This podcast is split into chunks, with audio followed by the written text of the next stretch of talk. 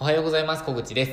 えー、今日はですね、告知の威力についてちょっとお話ししたいなと思っています。で、何かというとですね、えっと、最近、えスタジオ、あの、私レンタルスペース、レンタルスタジオを運営していて、えー、そこで定期利用をご利用いただきながら教室を開いている先生向けに、えー、いろんな、え、アドバイスをさせていただいています。まあ、先生ご自身がこう知らない分野だったりとかあの不得意な分野で私がサポートできる部分をこうお手伝いしているんですけど、えー、っとですね、最近多いのはあのコンセプト作りとか、魅力の引き出し方とかえー、そして、えっと、告知ですね。えー、で、その中の告知についてお話ししようと思ってるんですけど、えっと、告知戦略はですね、やっぱりほとんどの先生はされたことがない、え、ことが多いです。で、えっ、と、その中でもですね、最近やっぱりインスタグラムの告知は、あの、強力なので、えー、それをですね、一緒にこう運用したりとか、まあ、あと一緒に運用というか、まあ、あのこういうやり方がありますとかあとは言葉とかについてあのお伝えしてるんですけどあの最近ですねこうあの改善してみましょうとお伝えしたりとかもしくはこれやってみましょうとお伝えした方で本当にもう全く新規の方がお申し込みいただいたりとかあとはあのこれまで反応がなかった方からやっぱりやってみたいとお声があったっていうふうなあのご報告をいただけてすごく嬉しく思っていたところなんですけどやっぱりですね、あのしっかりあの告知をする必要があるなって思ってます。で、あの、最近思うのはですね、あの、どんなに有名な、えー、企業であったとしても、あのしっかりその商品の魅力を伝えるじゃないですか、もちろん。例えばあの、アマゾン、アマゾンではなくて、アップルとかが iPhone を新しく出しますってなった時に、えっ、ー、ともうアップルなんてもう、ま、ま、誰もがってわけじゃないですけど、まあ、本当にもう、ほとんどの人が知っている、えー、メーカーでいいものを出してるって分かっているわけじゃないですか。で、これまで iPhone を持っている人は、えー、もしかしたら、あの、もう何も言わずにも買うかもしれないんですけど、でも、えー、ちゃんとですね、こういうふうに性能がアップしました。こういう機能がありますと。で、こんな未来が手に入ります。えー、買ってくださいって言うじゃないですか。でも、それが、あの、できていない先生が多いんじゃないかなって思ったんですよ。あのー、簡単に言うと告知は、本当にもう、あのー、誰が何を教えて、そしてどうなれるかを表現する場だと思うんですね。で、それを、こう、お伝えする前に、え考えるべきは、誰に何をどうやって伝えるかだと思うんですね。でそれをこう言語化して一緒に考えていくっていう作業をしているっていうイメージです私はで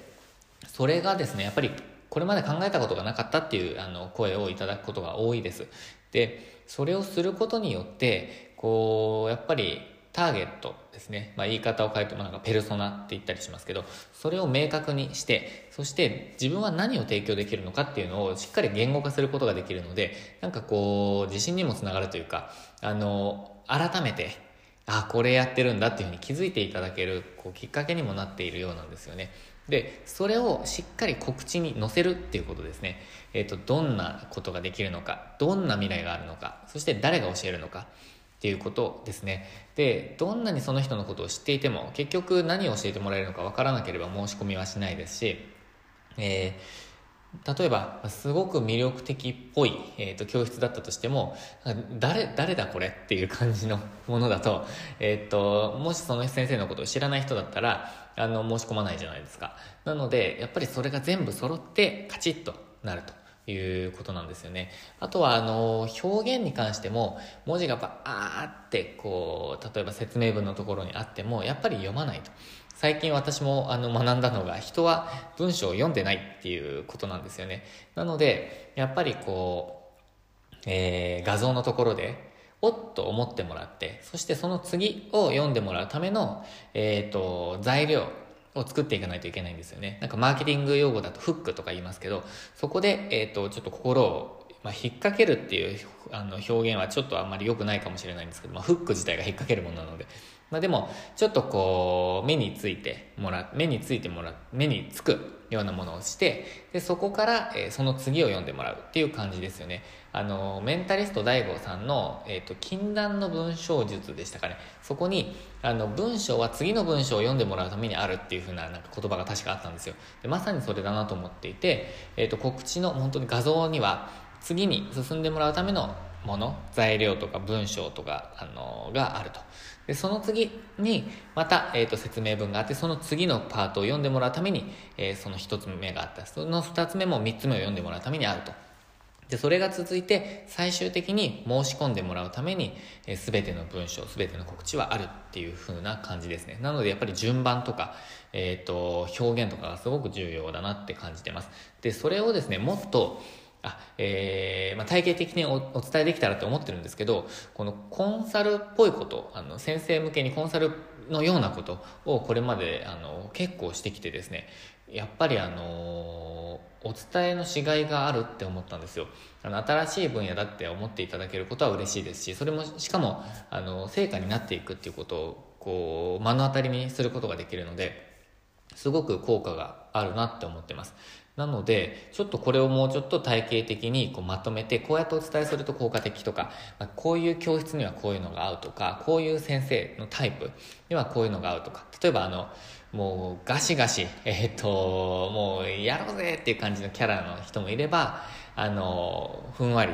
されている方もいらっしゃるじゃないですか、雰囲気的に。なので、キャラがあると思うんですよ。なので、キャラにフィットしたやり方っていうのもあると思うので、いろんな複合的な要素はあると思うんですけど、まあ、そういうことも、えー、こういう教室にはこれが合う。例えば、ヒップホップの教室にはこれが合う。えっ、と、ベリーダンスとか、そういうタイプにはこういう感じ。えー、もしくはヨガにはこんな感じとかって多分全然違うと思うんですね。なので、まあ、そういうことも含めてですね、いろんなことをちょっと研究していきながら、なんかこう、もっと先生に、えー、価値提供できるような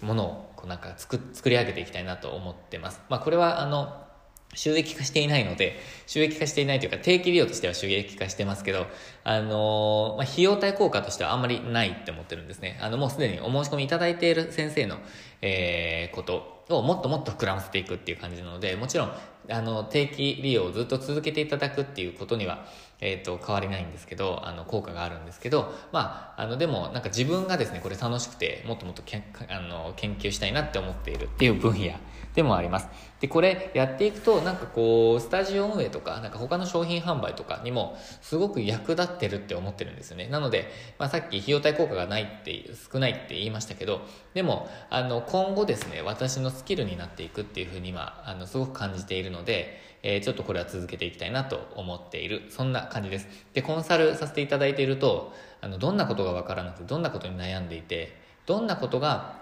初めてのことなのかっていうのがすごく感じられるんですよね。なので、コンサル、すごく今、あの1、1ヶ月に5時間から10時間ぐらいかけて、えっ、ー、と、お話ししているんですけど、まあ、LINE のやり取りとか対面でのやり取りも含めて、でも、あの、これすごく自分も学びになっているので、えっ、ー、と、これからも続けていこうかなって思っております。ということで、えっ、ー、と、今日お話しして、したのは、あの、告知の威力ですね。やっぱりあの、初めて、もう全く、あのー、知らなかった方が申し込んでくれるってすごいことだと思うんですよね。その告知がなければ、えっ、と、まあ始まらなかったことなんですよ。最近見た YouTube では、あの講演家の鴨頭さんと、あとは、あの、鴨頭さんの YouTube の告知を担当していた桜井里さ